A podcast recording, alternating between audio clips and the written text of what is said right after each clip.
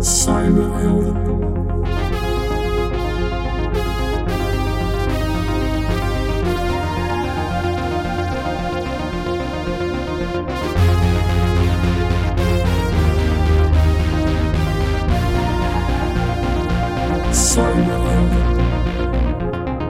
Welkom bij alweer een nieuwe aflevering van Cyberhelden, de podcast waarin ik in gesprek ga met een gast die zich bezighoudt met de digitale dreiging. Mijn naam is Ronald Prins en deze keer ga ik in gesprek met Floor Terra. Hij is privacy consultant en we gaan het hebben over hoe kan het ook anders, privacy in cyberspace. Welkom Floor. Dankjewel, Ronald.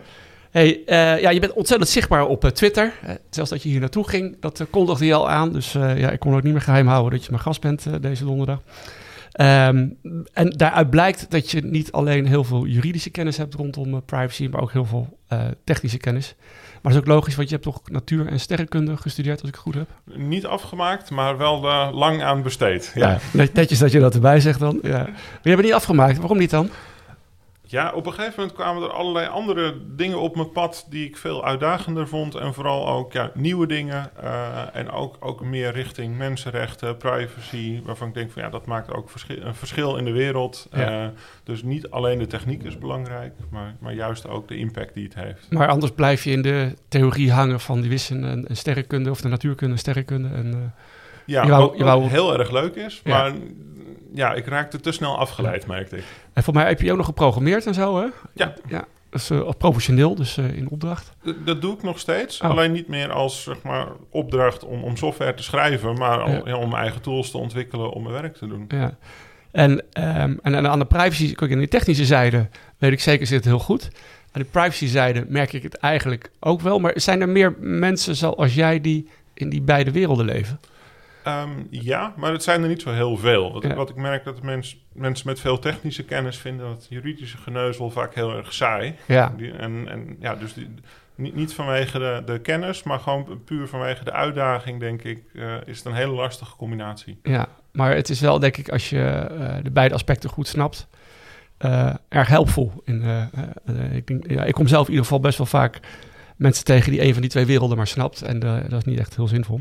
Ehm, maar je bent uiteindelijk, of gelijk snel daarna, bij eh, de autoriteit persoonsgegevens gaan werken, toch?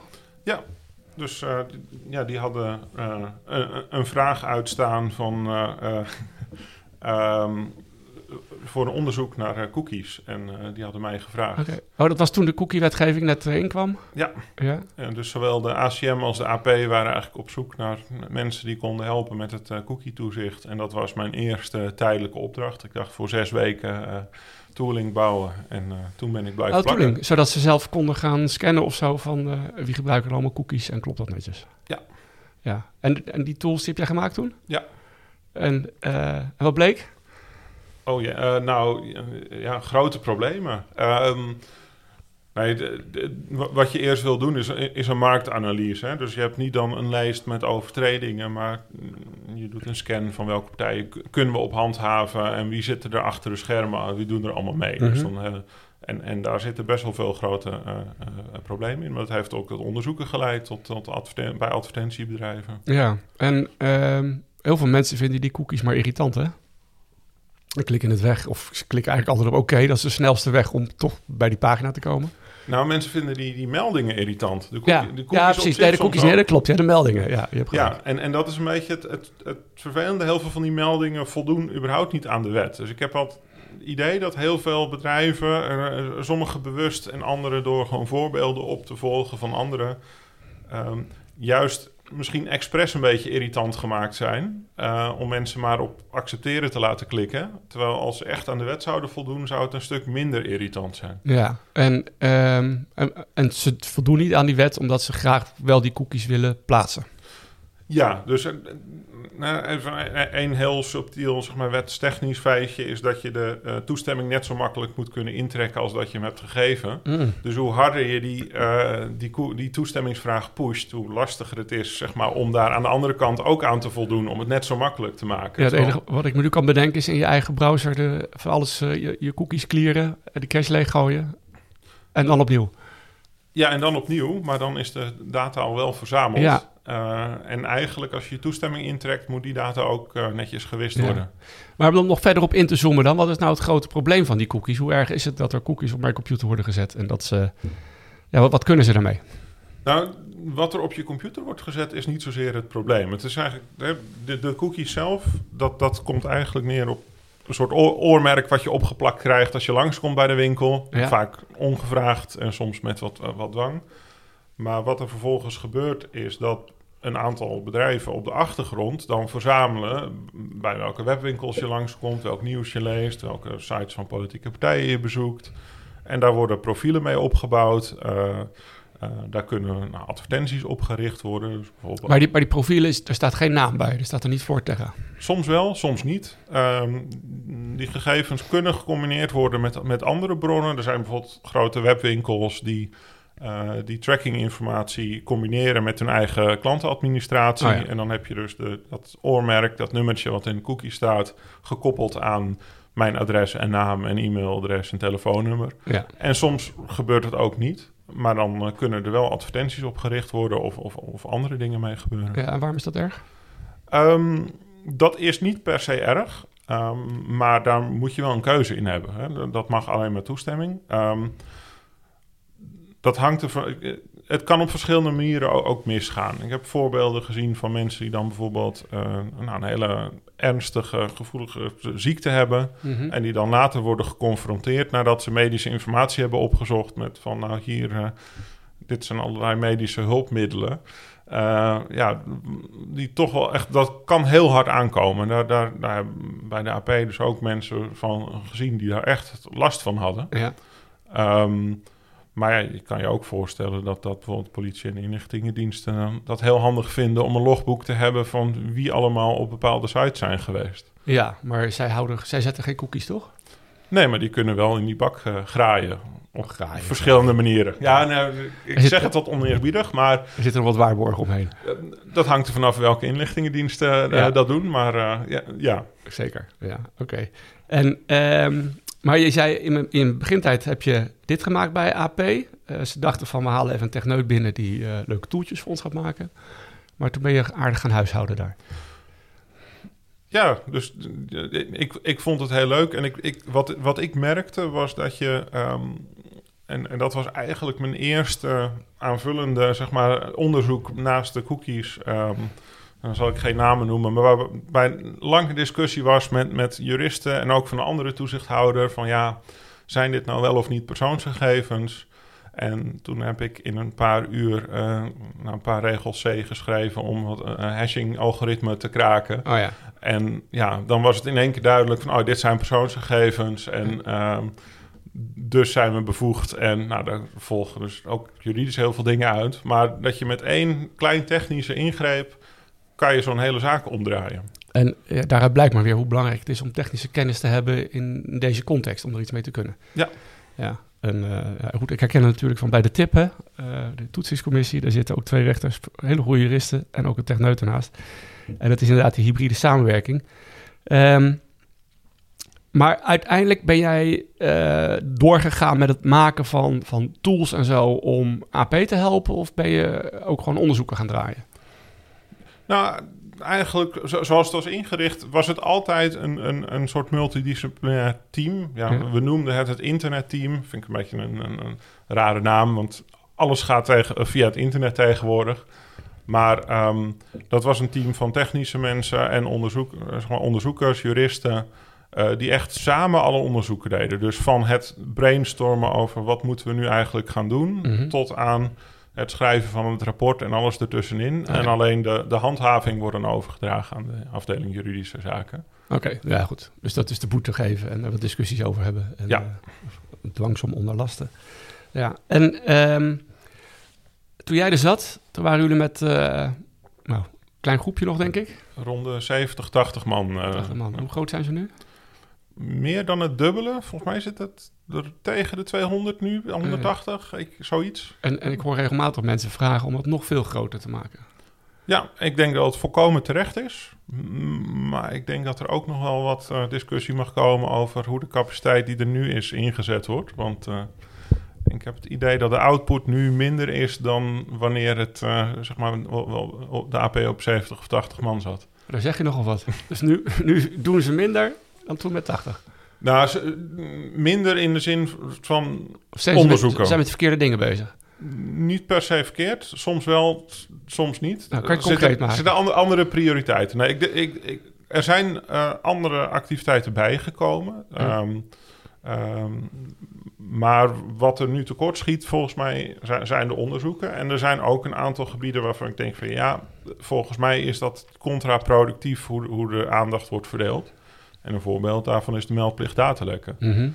um, daar merk ik gewoon, ja, zeker nu ik uh, zeg maar, buiten de AP ben, dan kom ik ook als klanten uh, tegen of ik zie, zeg maar, hoor via via dat bedrijven die datalekken melden, die kunnen soms nou, best wel ingrijpende vragen uh, nakrijgen. Van nou, kan je nog even een audit laten doen? Dat is niet, niet goedkoop. Want, uh, waar zijn die hackers dan allemaal geweest en kan je dat allemaal uitsluiten? En dan willen ze een rapport zien van een externe partij die dat bekeken heeft. Bijvoorbeeld. Ja. Dus dat is de, de impact zijn niet alleen zeg maar boetes en lasten onder dwangsom, maar dat kan ook een, uh, een soort verplichting zijn om ja. aanvullende maatregelen te treffen. Terwijl, maar is, is, toch ook goed dan? Dat is van geval tot geval is dat meestal terecht. Mm -hmm. um, maar waar mijn zorgen zitten is dat de bedrijven die helemaal niet melden... eigenlijk nou, vrijwel nul toezichtsdruk hebben. Er is één nou, een beetje een, een, klein voorbeeldje van de PVV in, ik weet niet meer welke lokale PVV-afdeling, die mensen had gemaild en niet de BCC had gebruikt. Oh ja. uh, en, en die hebben dat niet gemeld bij de AP, maar eigenlijk wel bij de betrokkenen, want ja, dat mailtje is naar iedereen gegaan. Ja, ja, ja. Um, en die hebben wel een boete gekregen daarvoor. Maar dat is volgens mij dat is het enige voorbeeld van een niet gemelde datalek waarop gehandhaafd is. Terwijl Omdat de media dat ook uh, naar boven had gehaald of zo. Want hoe komt de AP erachter dan als er zoiets gebeurd is? Uit mijn hoofd dacht ik dat een van de betrokkenen geklaagd had. Mm. Ja, dus als je jezelf niet meldt bij de AP, dan zit je goed, want dan komen we dus toch niet achter dat er iets gebeurd is. Nou, uh, het kan wel, maar vrij makkelijk, denk ik. Er zijn echt massa's aan, aan waarschijnlijk ongemelde datalek, want ik kan aan de buitenkant niet zien of ze wel of niet gemeld zijn. Maar, nee. uh, maar ja, de vraag is of de AP er iets mee doet. Maar, maar wat zou je dan verwachten? Hoe, hoe, komen zij er dan achter als er ergens een incident is geweest? Vaak weten de bedrijven zelf niet eens dat ze gek zijn dat ze data kwijt zijn. Um, nou, er zijn verschillende manieren. Um, ga ik niet alles verklappen, denk ik, maar... Um, een, een hele goede is bijvoorbeeld uh, de Amerikaanse beurstoezichthouder. Die heeft ook een soort van meldplicht. Ja. En daar zitten nog wel eens bedrijven tussen die uh, in, in die rapportages die publiek zijn. Ja. Die dan, uh, dus daar staat het dan gemeld? Van wij hebben een groot incident gehad. En dan zoek je even op van oh, maar dat is een leverancier voor een een of andere, een of andere clouddienst uh, of een administratiekantoor. Hebben die ook Nederlandse klanten? Dan dus, dus, zo... dus de SEC wordt dan wel serieus genomen eigenlijk en AP niet? Ja, maar het, het kunnen ook verschillende instanties zijn. Want stel dat uh, een, een cloud provider gehackt wordt, ja. dan kan het zijn dat al hun klanten in Nederland in Nederland een meldplicht hebben. Terwijl die cloud provider in de VS wel bij de beurstoezichthouder een netjes een melding doet. Ja. Um, dus het kan, het, het, kan verschillende redenen hebben. Het hoeft niet zeg maar ja. een verschil in toezichthouder te zijn. En, en worden we nou netto veiliger van, van het feit dat iedereen nu moet melden als er een incident is geweest? Ik denk op dit moment wel maar beperkt. Ik denk dat als de meldplicht goed wordt ingezet, um, dat het nog veel beter kan. Ja. Uh, dat betekent dus ook bijvoorbeeld uh, nou, heel, heel snel uh, voorlichting als de AP bepaalde dingen fout ziet gaan. Meteen zeg maar een persbericht eruit van nou wij iets zien proactiever.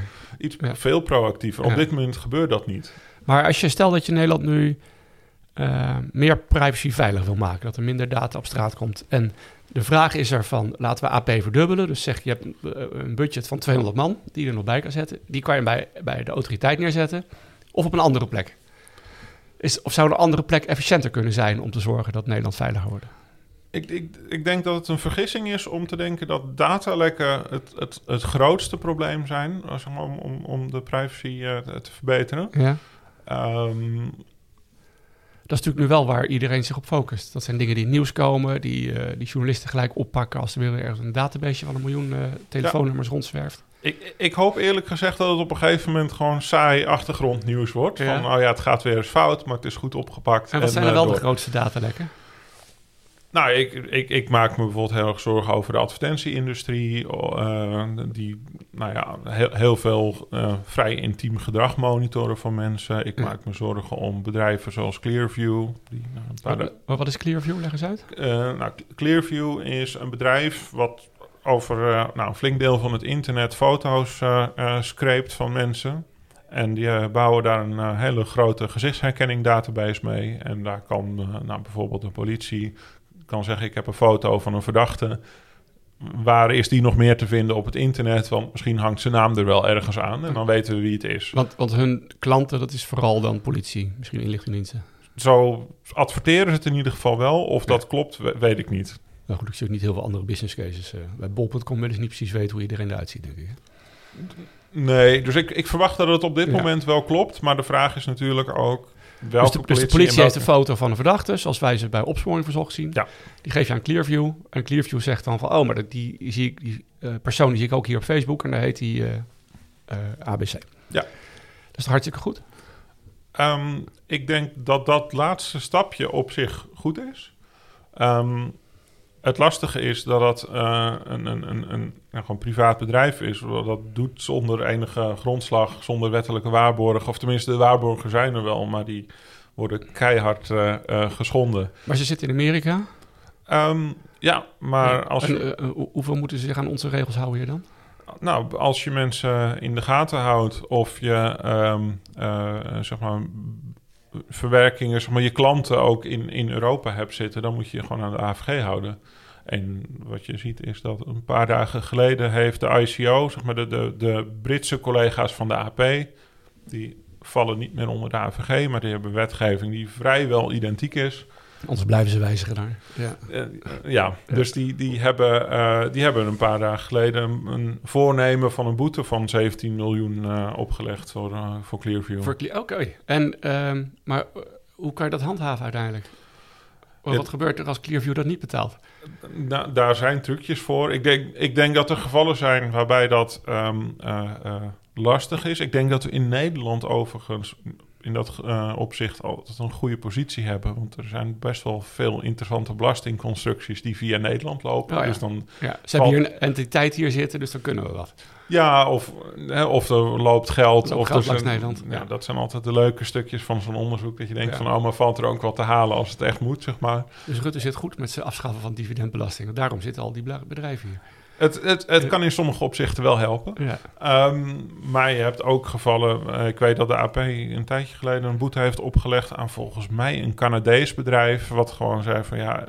Ik, ik weet niet meer wat, wat ze deden precies... maar of die hadden voor een soort... eh clandestien eh, telefoonboek ook eh gescreept van iedereen. Oh, ja. En die zeiden ook gewoon, ja, wij hebben niks met jullie te maken, zoek het maar uit. En dan wordt het een interessante, want dan, Ja. ja, dan, eh, dan moet eh, justitie erachteraan met, eh, zeg maar, incasso's in het buitenland. Ja. Dat wordt een hele ingewikkelde. Dat, dat houdt op. Ja. Wa- Wat je ook ziet, is dat er met buitenlandse toezichthouders samengewerkt wordt. Dus, Ja. de, dus de AP kan dan bijvoorbeeld samenwerken met, met de FTC of zo, of de, eh, om daar toch nog iets van proberen te maken. ja, maar goed, als het daar niet fout is of strafbaar is, of, eh, dan gebeurt er niet zoveel, denk ik. Hè? Nou, het is heel interessant om, om te kijken hoe, hoe dat soort toezichthouders samenwerken. Want je ziet toch, ik, ik, ik heb met een aantal buitenlandse toezichthouders samengewerkt. ehm, en, en ook al is de wetgeving totaal anders, dus je komt toch vaak wel een aardig eind eh, dezelfde richting uit. Oké. Hey, je, je zei in het begin van het is niet goed dat een privaat bedrijf dit doet. En dus die database bouwt van al die gezichten en gekoppeld. Ehm, dus de politie zou dat zelf moeten doen dan. Nou, ik zou zeggen, als iemand het doet, dan moet de politie dat doen. Ehm, ik denk op dit moment niet dat de politie dat mag, dat daar eh, een, een wet voor is. Ik Nee. denk zelf ook niet dat daar een eh, wet voor zou moeten komen. Eh, de politie doet al iets vergelijkbaars, maar dan met alleen de, zeg maar, de foto's die al intern bij de politie in de database staan Ja, van maar verdachten. dat zijn verdachten dan ook, hè? ja, ehm, Want het probleem zit erin dat je niet gewoon van elke Nederlander maar even een database gaat, of in een database gaat zetten. Gewoon omdat het ooit mogelijk in de toekomst zinvol kan zijn. Dat, ja, da- daar heb ik een probleem mee. Ja, maar goed, dat is uiteindelijk wel aan de wetgever. Als ze daar een wet voor willen maken, ja, dan Ja. kan dat misschien. Maar Nou, al onze foto's zitten ook in een, eh, in een paspoortdatabase, toch? Ja. Ja. Dus daar, kan de politie daar dan ook in, uh, in terugzoeken? Um, ongetwijfeld als ze daar uh, een specifieke, uh, zeg maar, een dwangbevel... ik weet niet precies wat voor waarborgen daarachter zitten... maar um, dat is wat anders dan op voorbaat een database bouwen met dit als doel. Ja. Uh, dus dat, dat is een beetje, zeg maar, ik, die, maar, die maar, maar zie je, uh, wat nu bij me opkomt, is zijn dingen als ANPR en zo, waarbij uh, de overheid ook van iedereen die niet verdacht is, toch vastlegt van je hebt daar gereden, ik geloof allemaal tijdelijk. En, en dat is ook positief, heeft het gewerkt, want de waarschijnlijke dader van de, op de aanslag op Peter R. de Vries pas binnen een uur staande gehouden daardoor. Um, Zie jij daar een glijdende schaal in? Gaat technologie ervoor zorgen dat wij een, grote privacy-troep gaan krijgen? Het wordt wel steeds makkelijker om, om nou, dingen aan elkaar te koppelen... of toch nog even te zoeken in een database die er niet voor bedoeld is. Want ik kan me heel goed voorstellen, ja, zo'n paspoortdatabase... als daar gezichtsherkenning op zit voor een ander doeleinde... want je moet misschien...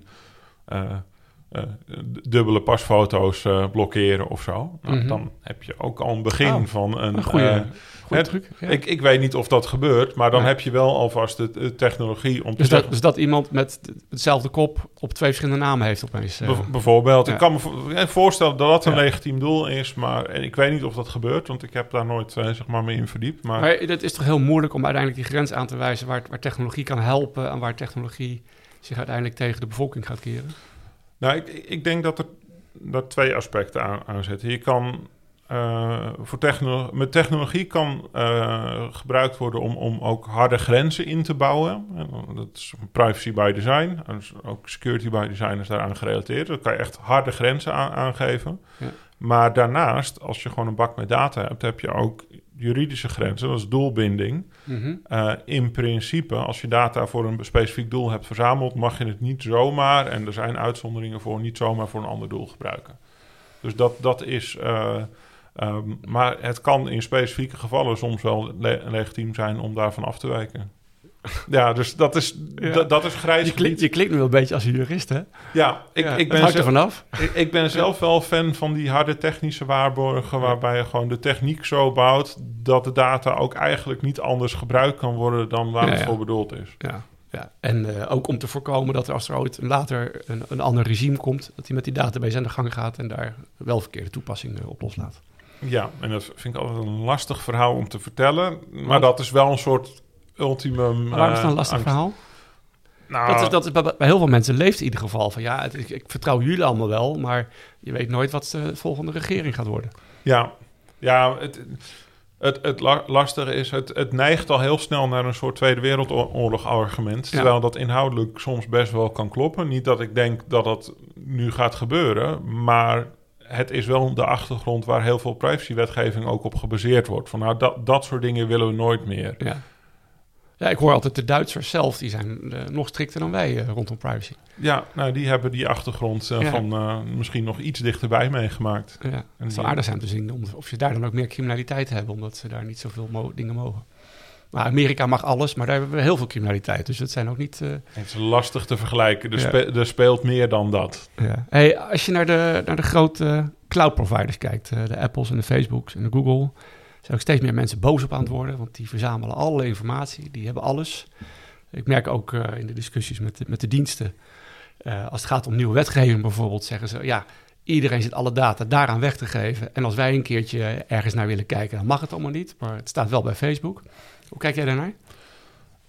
Um, ik, ik, ik vind dat een, een lastig. Ik denk dat je niet moet onderschatten dat als inlichtingendiensten ingrijpen, dat dat nou, per definitie een behoorlijke impact kan hebben op je, op je, op je persoonlijke levenssfeer, hoe dat ja. juridisch heet.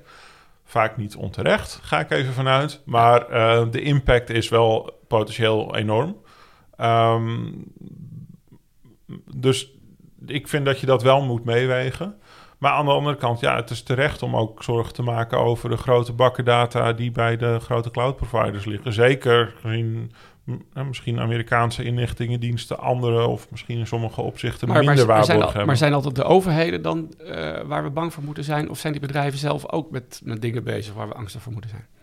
Dat hang, hangt er denk ik vanaf. Um, dus de, ik zie grote cloud providers die het echt goed proberen te doen. Ja. Maar dan kan je altijd van mening verschillen. Want ik, ik merk ook een sterk zeg maar, filosofisch verschil tussen hoe, hoe privacy wordt benaderd eh, tussen de VS en, en, en Europa. Mhm. In de VS is het altijd gewoon verzamelen, verzamelen, verzamelen. Maar als je het gaat gebruiken, dan moet je nadenken over kan, kan dit kwaad, zeg maar. Om het heel, heel erg plat te staan, Ja. slaan. En ik denk ook een beetje met, met de Tweede Wereldachtergrond zitten wij hier in Europa heel erg van... ja, maar als je ergens al een database hebt staan... kan die ook uiteindelijk voor verkeerde dingen gebruikt worden. Ja. Dus je moet eigenlijk al voorzichtig zijn bij het verzamelen. Ja. En dat cultuurverschil zorgt al voor heel veel wrijving. Dus wat die Amerikaanse cloud providers doen... e- wordt die al eerder eng gevonden. Ja. Ook al doen ze er nog niks fout mee. Maar tegelijkertijd zie je ook al heel weinig transparantie over wat er dan daadwerkelijk mee gebeurt. En misschien doen ze er ook niks mee. Ehm, nou, dat valt. Ja, ik, ik kan Ander- anders dan advertenties presenteren, waar we het net over gehad hebben. Nou, ik, ik, ik- er zijn bijvoorbeeld voorbeelden van Facebook die, die eh, eh, psychologisch onderzoek doen op, op hebben gedaan, in ieder geval op mensen op basis van de data die ze hebben, waarbij ze echt, eh, echt probeerden om mensen meer of minder depressief te maken. Eh, van we richten je nieuwsfeed anders in en word je ja. daar wel of niet depressief van? Nou, dat, dat is gewoon in Nederland zou dat Nee. nooit E- gemogen hebben. Ethisch totaal eh, kan er niet door de beugel. Ja, en, en wettelijk ook niet. Nee, oké. Maar dus ja, er gebeuren wel dingen. En, en het is heel lastig om dat in de gaten te houden. Want ze zijn niet heel erg transparant over het algemeen. Maar je zei net ook van, eh, ik zie ze ook die het heel goed proberen te doen. Wie, wie, wie doen het dan heel goed? Nou, ik, wat ik voor mijn werk doe, is heel veel cloud providers eh, nou goed, eh, door de mangel halen, kijken of ze zich netjes aan de wet houden. En dan gaat Ja. het vaak over de, de enterprise producten. Want, waar word je door hen ingehuurd dan? Nee, eh, wij worden door klanten ingehuurd die...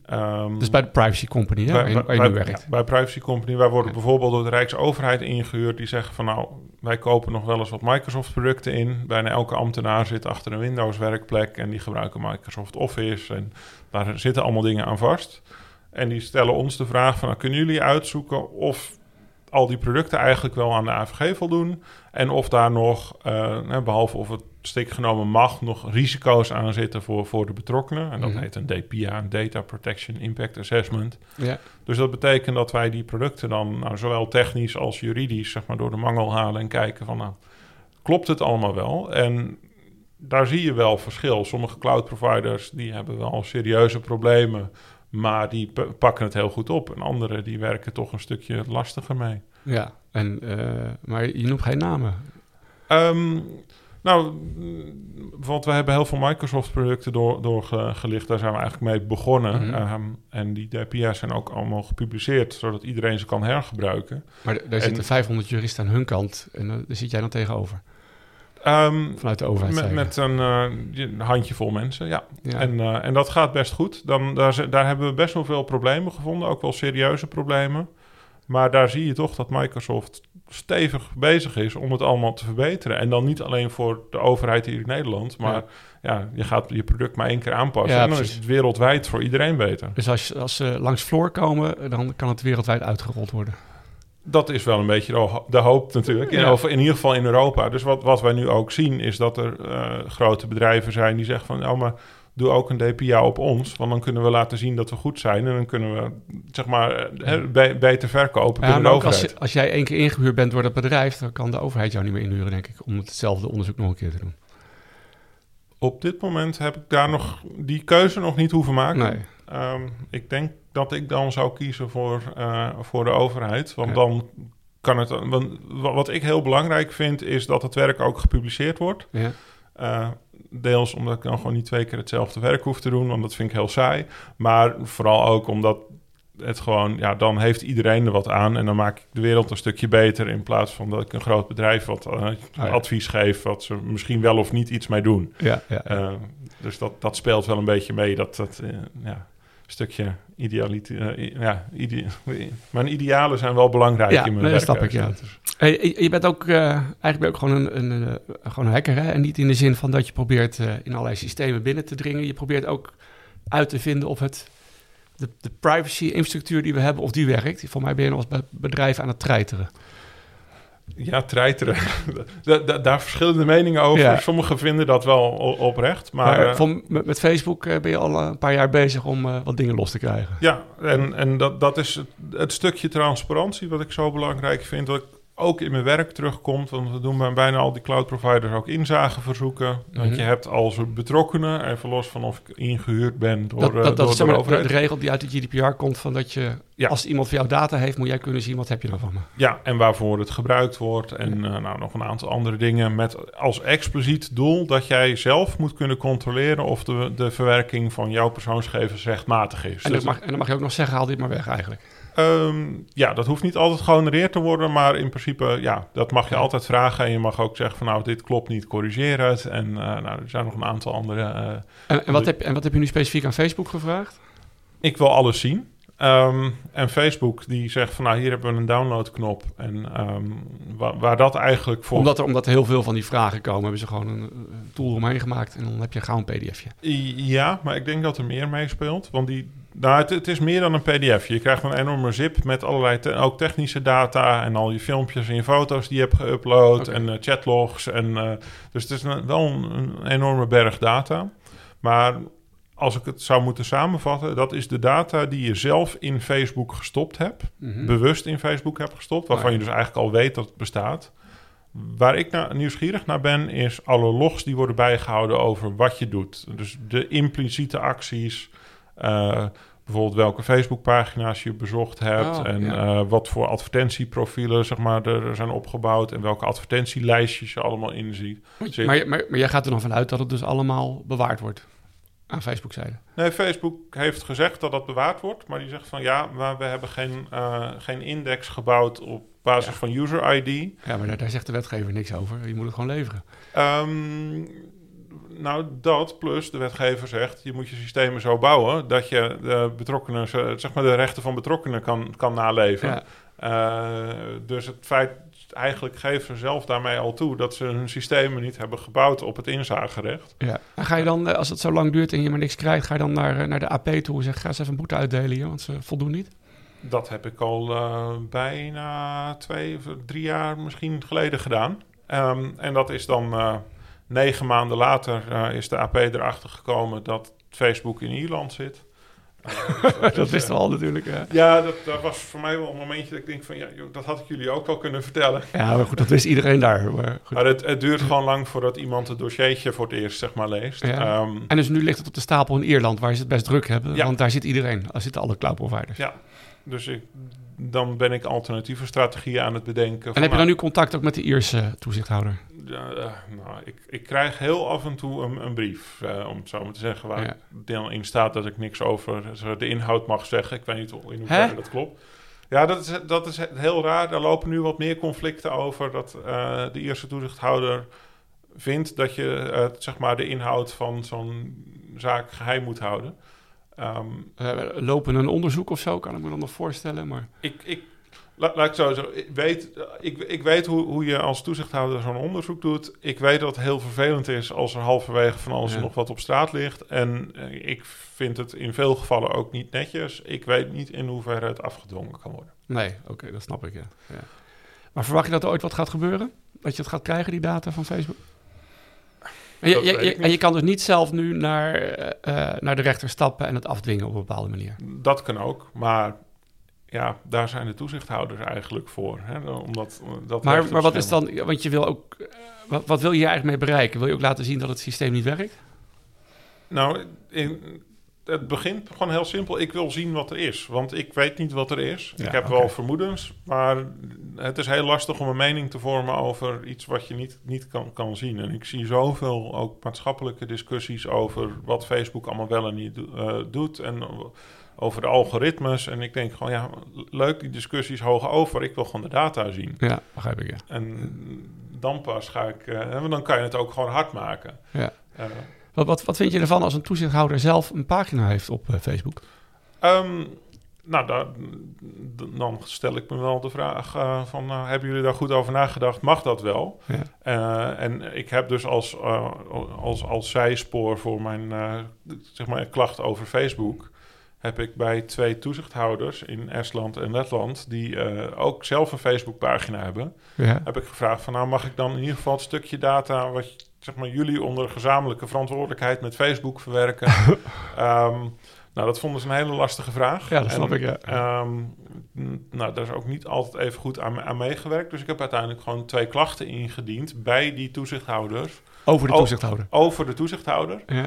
En die zijn nu allebei, en dat hebben ze op zich heel netjes eh, opgepakt, die zijn nu allebei bezig met een onderzoek naar zichzelf over het niet kunnen voldoen aan mijn inzageverzoek in hun, over een Facebook. Ze kunnen beter bij elkaar doen, zo'n onderzoek. Dat is eh, iets netter misschien dan dat je jezelf gaat onderzoeken. Ze, ze hadden beter van tevoren na kunnen denken of ze eigenlijk wel een Facebookpagina hadden mogen hebben. Ja. Maar-.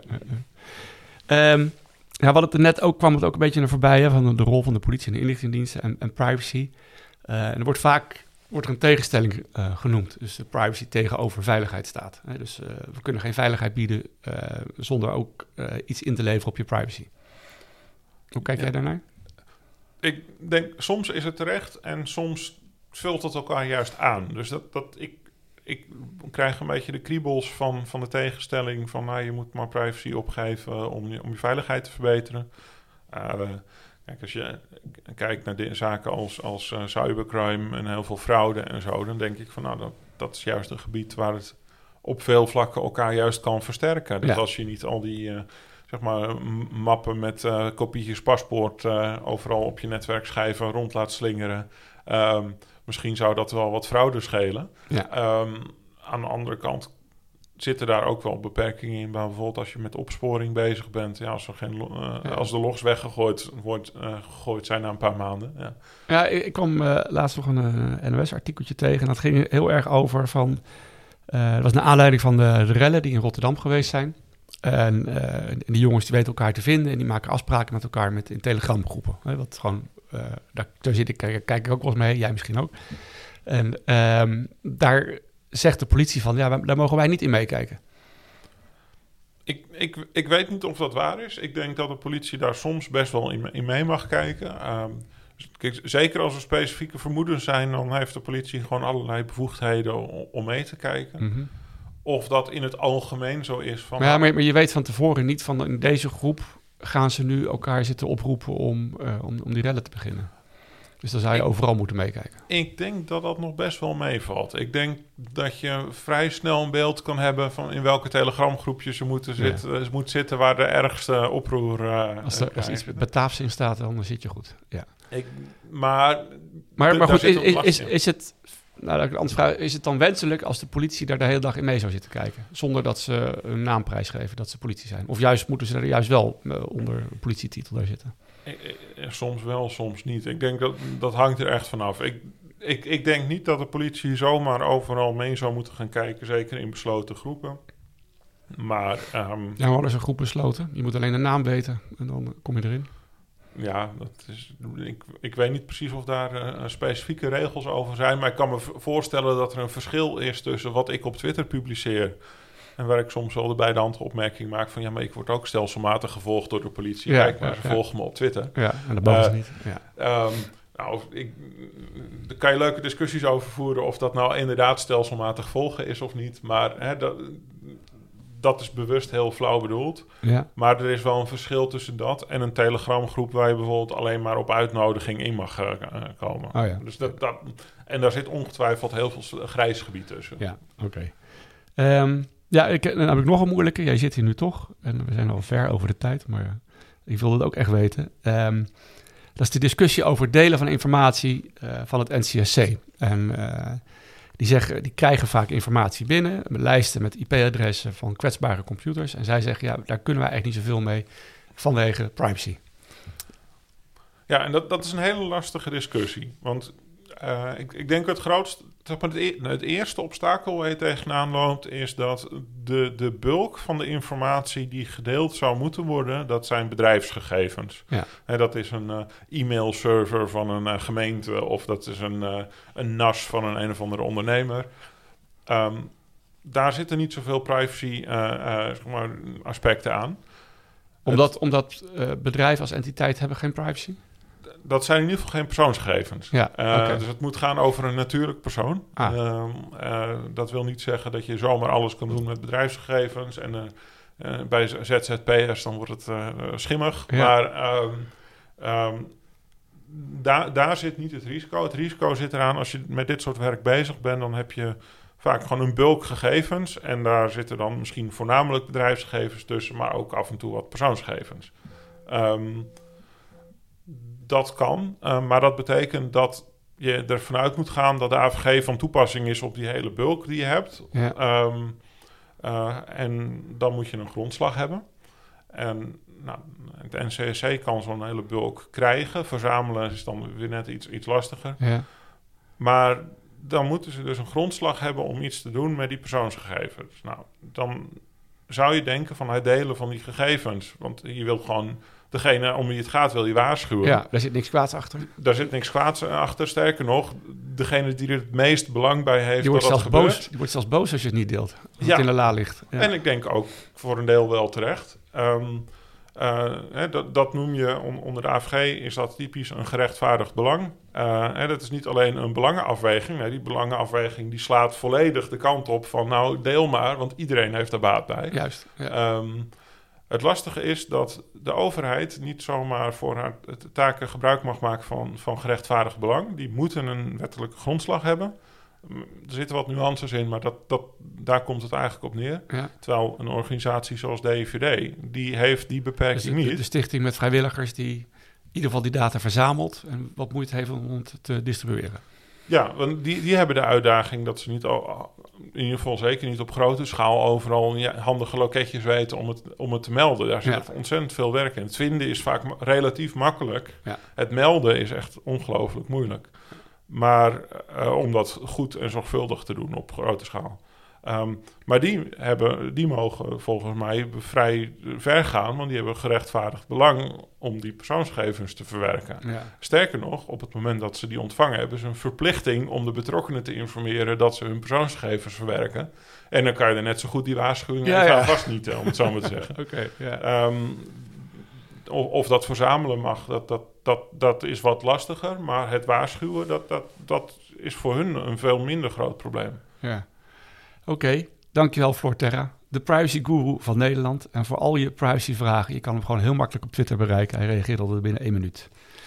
Elke donderdag kun je naar een nieuwe aflevering van Cyberhelden luisteren. Mijn gesprekken met cyberhelden kan je terugluisteren via Spotify, de podcast-apps van Apple en Google en via de website cyberhelden.nl. Veel dank weer voor het luisteren en graag tot volgende week. Cyberhelden.